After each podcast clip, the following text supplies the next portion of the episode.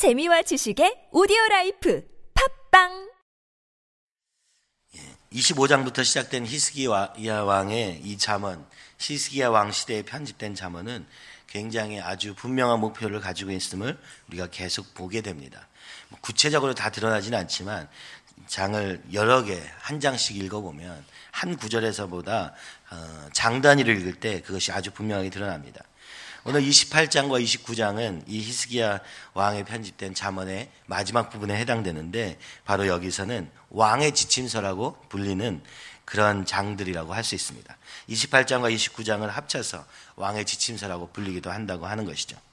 바로 이것은 무엇입니까? 히스기야 왕이 왕이 되고선 어떻게 이 나라를 다스려야 될 것인가? 무엇이 진정으로 하나님이 기뻐하시는 것인가? 라는 것을 이야기하고 있습니다. 어, 그래서 그 히스기야 왕의 관심은 바로 하나님의 나라인 이 나라를 내가 왕으로서 다스려야 되는데 어떤 왕이 되어야 되느냐. 그래서 이스라엘 왕권과 통치 원리에 대한 것들로 이루어진 것을 볼 수 있습니다.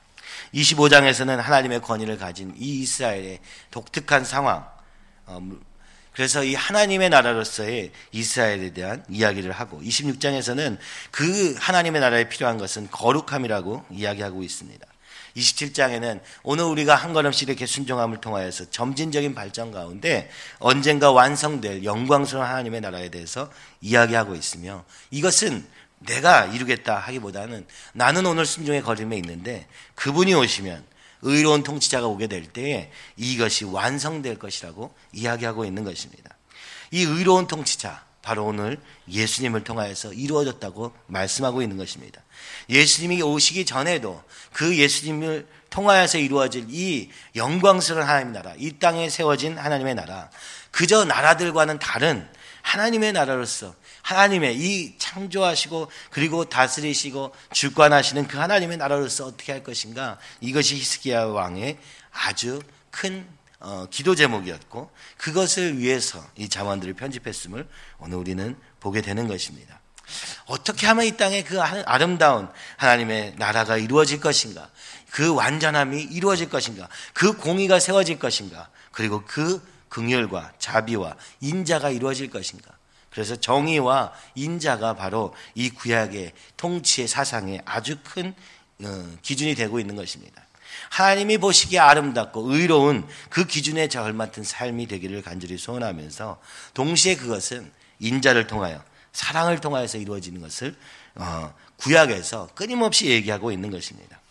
오늘날 우리는 예수님이 오신 이후의 삶을 살고 있어서 그 삶이 어떤 것인지 오히려 그 구약 사람들보다 더 분명하게 깨달을 수 있습니다. 단지 정말 그들같이 이 임자와 공의에 대한 소원이 얼마나 있느냐는 조금 다른 문제인 것 같습니다. 마태복음 6장 31절에서 33절에 이렇게 말씀하십니다. 그러므로 염려하여 이르기를 무엇을 먹을까, 무엇을 마실까, 무엇을 입을까 하지 말라. 이는 다 이방인들이 구하는 것이라. 하나님의 나라에 속하지 않은 이방인들이 구하는 것이라. 너희 천부께서 이 모든 것이 너희에게 있어야 할 줄을 아시느니라. 너희는 먼저 그의 나라와 그의 의를 구하라. 그리하면 이 모든 것을 너희에게 더하시리라. 예수님이 오셔서도 이렇게 말씀하신 것입니다. 너희가 이 땅에 살고 있으나 이 땅을 위해서 사는 것이 아니고 이 땅이 전부인 삶을 사는 것이 아니라 그것은 이방인들의 삶이고 너희는 그의 나라와 의를 구하는 삶을 살아라.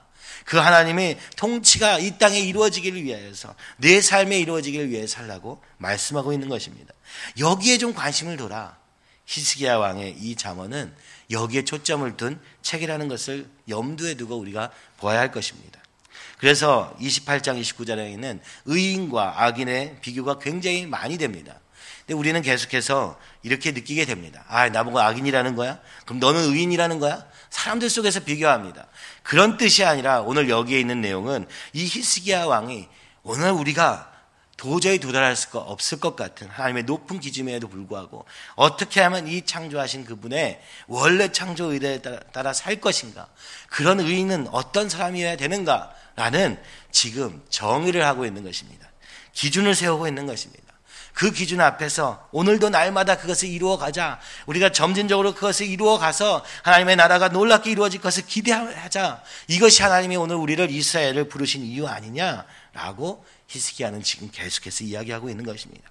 그래서 이것을 개인적으로 듣고 아 나는 안 되는구나. 아, 난 악인인가 의인인가 여기에 초점을 좀 맞추지 말고 이 땅을 지으시고 그리고 오늘도 공의와 그리고 인자로 다스리는 하나님이 더 분명하게 보이기 위해서 오늘 이 자문의 말씀대로 순종하는 걸음을 통해서 이루어가는 것입니다. 점진적으로 말입니다.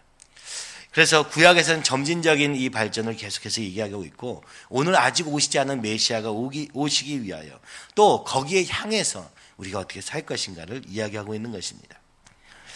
음, 한국교회의 특징으로 얘기할 때 전천연설을 많이 얘기합니다. 그것은 오늘 이 땅에 그냥 살다가 이렇게 이렇게 살다가 예수님이 오시면 그때 모든 것이 이루어질 것을 기다리는 삶처럼 느껴지는 이 전천연설의 어, 관점에서 벗어나서 루터는 이야기합니다. 이 땅이 곧 오늘 우리가 사는 이 세상이 하나님의 통치가 이루어지는 세상을 향해서 살아야 된다 이야기하면서 무천연설을 주장하게 되는 것이죠. 그러니까 이것은 무엇입니까? 오늘 이 땅에 살면서도 하나님의 나라가, 하나님의 통치가 온전히 이루어지기를 바라는 마음으로 사는 자의 삶과 그렇지 않은 삶이 있다는 것입니다. 비록 구약에서는 그렇게 간절히 원하고 애쓰고 힘쓰고 노력해 보았지만 예수님을 통하여서 우리가 알게 된 것은 우리의 능력으로는 그 경지에 이를 수 없고 우리의 힘으로는 그것을 이룰 수 없다는 것을 확실히 알게 되면서 은혜로 믿음으로 구원받는 데서부터 다시 시작돼야 되는구나. 그러나 이 구원을 받았으나 다시 오늘 이 잠언을 보면서 우리가 기억해야 될 것은 그렇다고 해서 이 구원 됐으니까 아 끝.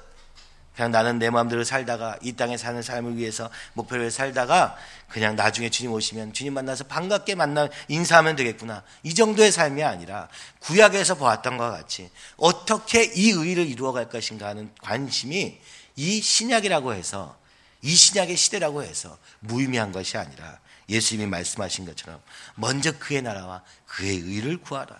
창조하신 그분의 이 땅을 향한 목표를 바라보고 그것을 이루어가는 삶을 살아라.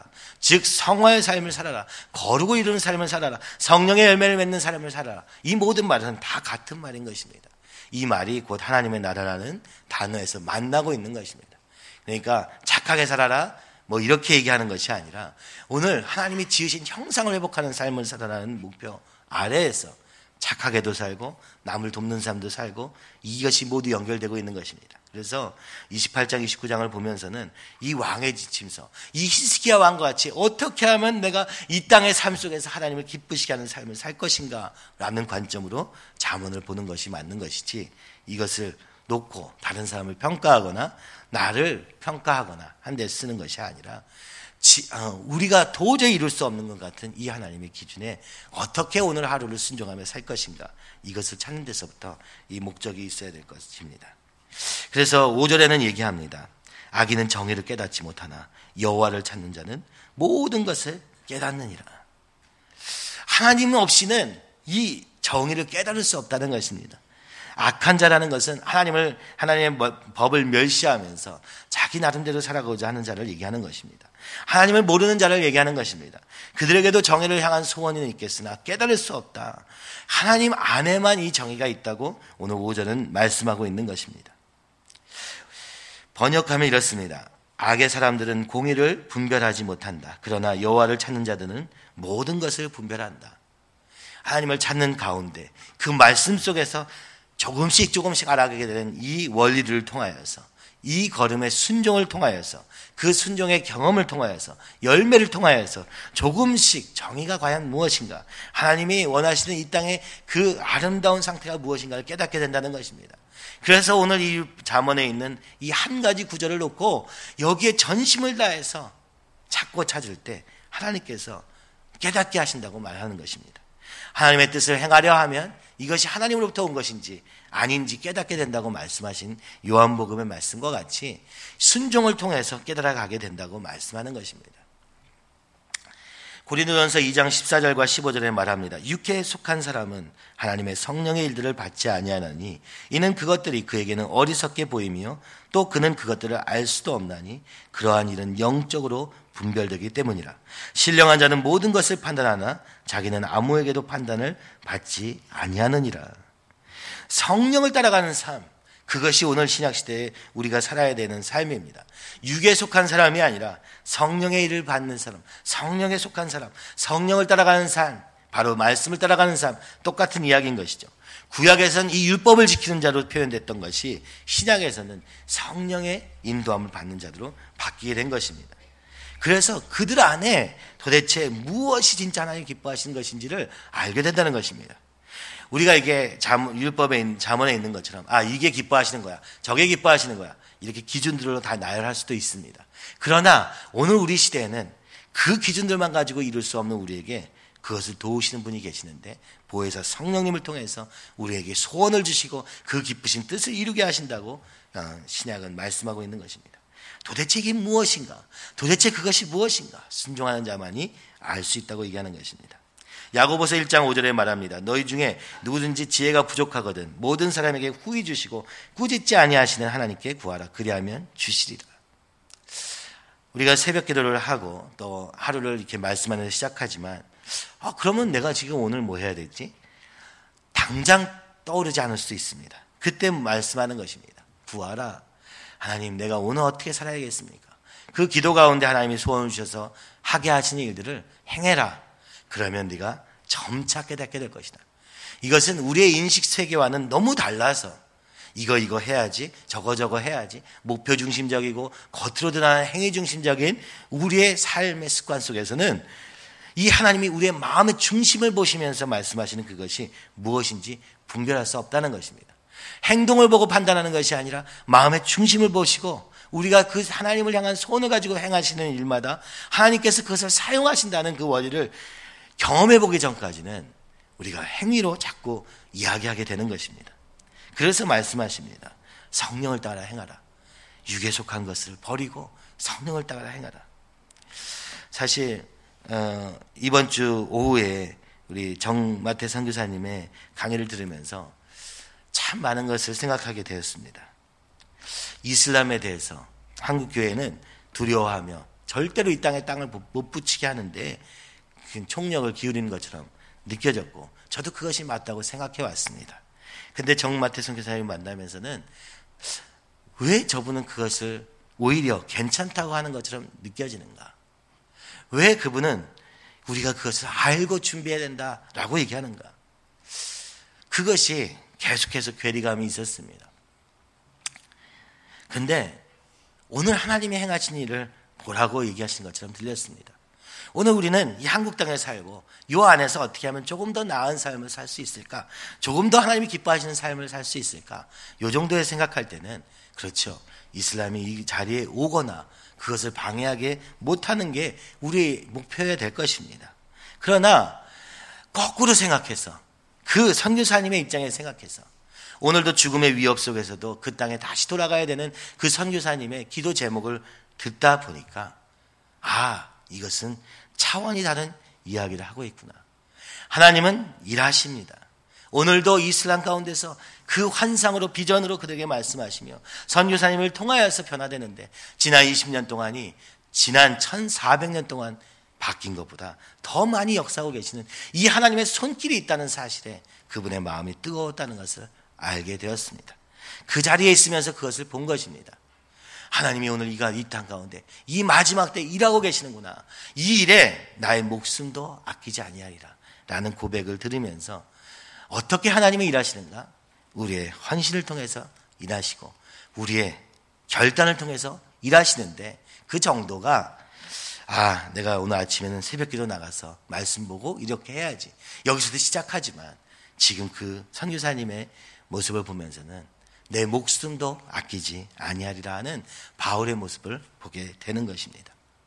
하나님은 일하고 계시는데 추수할 일꾼이 없다 말씀하시는 그 음성에 안타까움으로 또 우리 교회를 향해 도전하며 그러나 오늘 우리의 준비되어 있는 이 자세들을 보면 또 놀라며 그래 이 교회를 통해서 행여 하나님이 그런 자들을 세우시지 않을까 하는 기대와 감격 속에서 일곱 번에 걸쳐서 말씀을 전해주고 계시며 전하시면서도 또 본인이 감격하는 것입니다. 어찌 아직도 이땅 위에 이 소원을 가지고 있는 자들이 그런 교회가 전체 교회가 한 뜻을 가지고 이렇게 바라볼 수 있는가가 그분 안에는 항상 감격이 있어서 말씀을 전하시고 내려오실 때마다 어떻게 이것을 바라볼 수 있는가?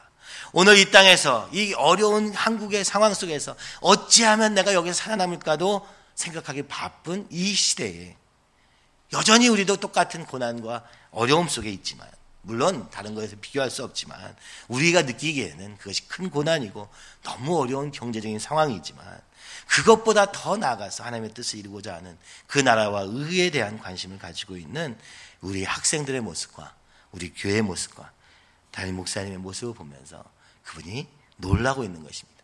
저는 놀란다는 사실에 더 놀라게 됩니다. 주님은 말씀하십니다. 먼저 그의 나라와 의를 구하라 그리하면 모든 것을 더하시리라. 히스기야 왕도 오늘 하나님의 나라와 그 통치를 위해서 자신의 모든 삶을 드리며 어떻게 하든 말씀해서 이 길을 찾으려고 하는 그것이 너무 당연하게 성경에는 전제되어 있는데 오늘날 이 땅을 사는 그리스도인의 모습은 그것과는 너무나도 달리 내 어려움과 내 느낌과 이것이 너무너무 중요해서 그 모든 것들은 다 없는 것처럼 느껴지는 것입니다. 그래서 말씀이 생소하고 거리감이 있게 느껴질 수밖에 없는 것입니다. 그래서 이번 강의에서도 그 말씀하실 때, 아, 이거구나 생각했습니다. 고난과 순교를 통하여 이슬람의 하나님이 일하고 계신다. 아, 조금 그냥 옆에 가서 한마디 했더니 막 갑자기 큰 변화가 있고 이런 일도 있겠습니다만, 그러나 하나님의 일은 고난과 순교를 통하여 이루어진다는 말이 종교개혁 주일날 들으면서 그렇지. 모든 성도는 이 기독교의 역사는 고난과 순교의 역사였지. 그것을 통하여서 오늘 내가 이 복음을 지금도 듣고 있는 것 아닌가. 그것을 통하여서 이 예수 그리스도의 살아계심이 오늘도 그 십자가의 죽음이 무의미한 것이 아니라 오늘도 살아서 역사하는 능력이 되는 사실을 다시 한번 보게 되는 것입니다. 예수님도 이 땅에 오셔서 왜 죽음으로 끝나고 부활로 승리하셨는가? 바로 오늘 이 땅은 그 하나님을 받아들일 수 없고 그것을 이해하려고 조차 하지 않는 세상 속에서 주님은 죽으심과 부활을 통해서 일하셨던 오늘 이 땅에서 우리 성도들의 걸음을 통하여서 그리고 하나님이 광권적으로 주권적으로 역사하시지만 일하시는 분은 하나님이시지만 씨 뿌리는 우리의 헌신을 통하여서 근데 그것이 그저 씨를 뿌리는 정도가 아니라 그 씨가 때로는 고난은 당연한 것이요. 순교까지도 통하여서 오늘도 일하고 계시는구나. 이슬람에 그렇게 일하고 계시는구나. 지금 이스라엘에 그렇게 일하고 계시는구나. 그리고 북한에 그렇게 일하고 계시는구나. 그것을 깨닫게 되었습니다. 아, 그래서 저도 오늘 이 땅에서, 한국에서, 내 있는 이 위치 속에서, 내 지금 다른 사람과 비교하는 이 상황 속에서 생각할 때는 모든 것이 고난이요. 모든 것이 어렵게 느껴졌지만, 그러나 다시 눈을 떠서 하나님의 나라에 오늘 이 세계 가운데 일하신 하나님의 손길을 기억하면 오늘 내가 지금 있는 이 자리는 고난이라 말할 수 없으며 그 고난을 잃어버렸기 때문에 잊어버렸기 때문에 오늘 작은 고난도 너무나 크게 와닿는 고난으로 바뀌어 있음을 보게 되며 하나님의 역사는 그렇게 쉽게 거저 주어지는 것이 아니라 오늘 뿌리는 씨앗 그 씨 뿌리는 우리의 수고를 통하여서 일하시며 눈물로 씨를 뿌리는 우리의 기도를 통하여서 일하신다는 사실이 다시 기억되면서 오늘 내가 어떻게 순종해야 될 것인가가 더욱 분명해졌던 것입니다. 오늘 이 28장 5절은 말합니다. 아기는 정의를 깨닫지 못하나 여호와를 찾는 자는 모든 것을 깨닫느니라. 모든 것이 무엇입니까? 오늘 이 역사를 주관하신 하나님의 손길이 보이는 것이며 하나님이 어떻게 이 가운데서 죽어가는 영혼을 살리고 계시는지가 보여진다고 말씀하고 있는 것입니다. 그래서 가난하여도 성실한 자와 부유하면서 굳게 행하는 자를 비교하시면서 성실한 자는 무엇입니까? 충분할 정도로 완전한 상태, 정직하고 성실한 마음의 상태를 이야기하는 것입니다. 하나님 앞에 사는 삶, 어떻게 하면 내가 주님 앞에 더 정직할 것인가? 어떻게 하면 이 말씀에 더 성실히 응답할 것인가 하는 자.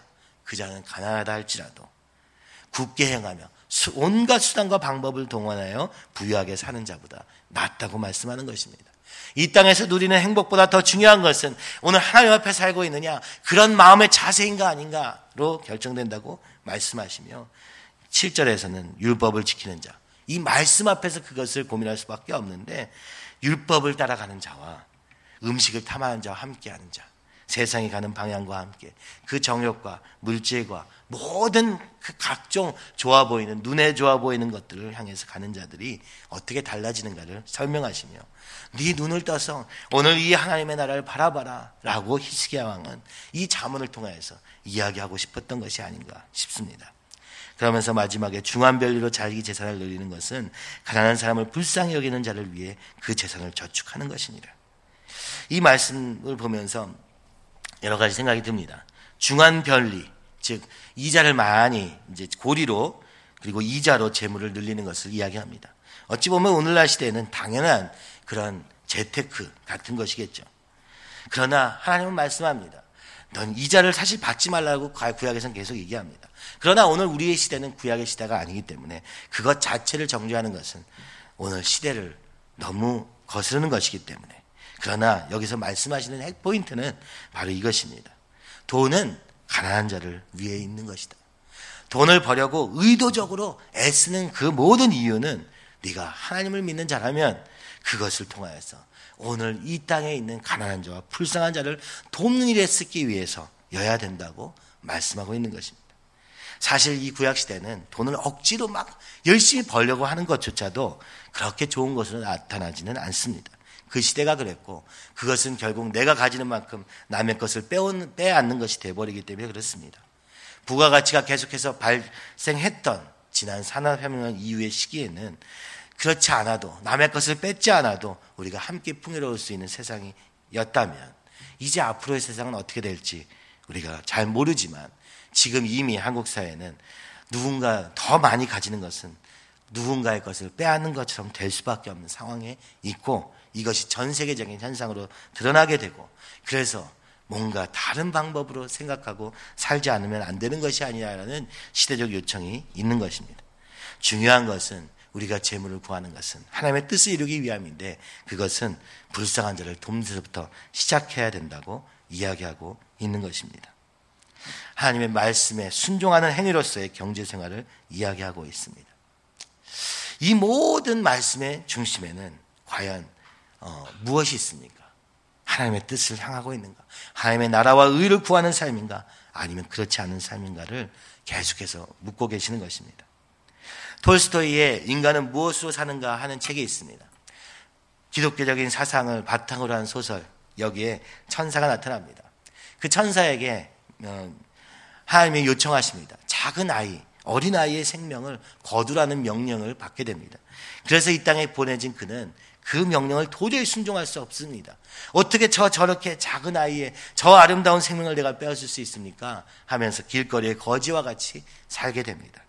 그 속에서 그는 맨 마지막에 여러 사람들을 만나고 나서 하나님께 다시 돌아가기 전에 세 가지를 알게 됩니다. 사실은 하나님이 처음에 그 천사를 보낼 때 네가 세 가지를 알게 될 것이다. 그 세 가지가 무엇이냐? 사람의 마음 속에는 무엇이 있는가? 그리고 사람에게 주어지지 않은 것은 무엇인가? 그리고 마지막으로 사람은 무엇으로 사는가? 이 세 가지 질문에 대한 답을 너는 얻게 될 것이다. 하고 내려갔습니다. 그래서 하나님의 말씀에 불순종한 채로 거기서 그 아이의 영혼을 거두지 않고 생명을 거두지 않고 있다가 여러 가지 상황을 통하여서 마지막에 그가 이야기합니다. 사람의 마음속에는 무엇이 있는가? 가난한데도 불구하고 가난한 자를 돕는 자를 보면서 사람의 마음속에는 하나님의 사랑이 있다는 것을 알았다고 그는 이야기합니다. 그런데 사람에게 주어지지 않은 것은 무엇인가? 그런데 그 상황에서 부자들을 만나며 그 속에서 돈을 향해서 끊임없이 추구하는 삶을 보면서 그가 나중에 이렇게 얘기합니다. 사람에게 주어지지 않은 것은 자신에게 필요한 것이 무엇인지 자각하지 못하는 것이다. 그러면 사람은 무엇으로 살아야 되는가? 그는 마지막에 이렇게 얘기합니다. 사람은 사랑으로 산다.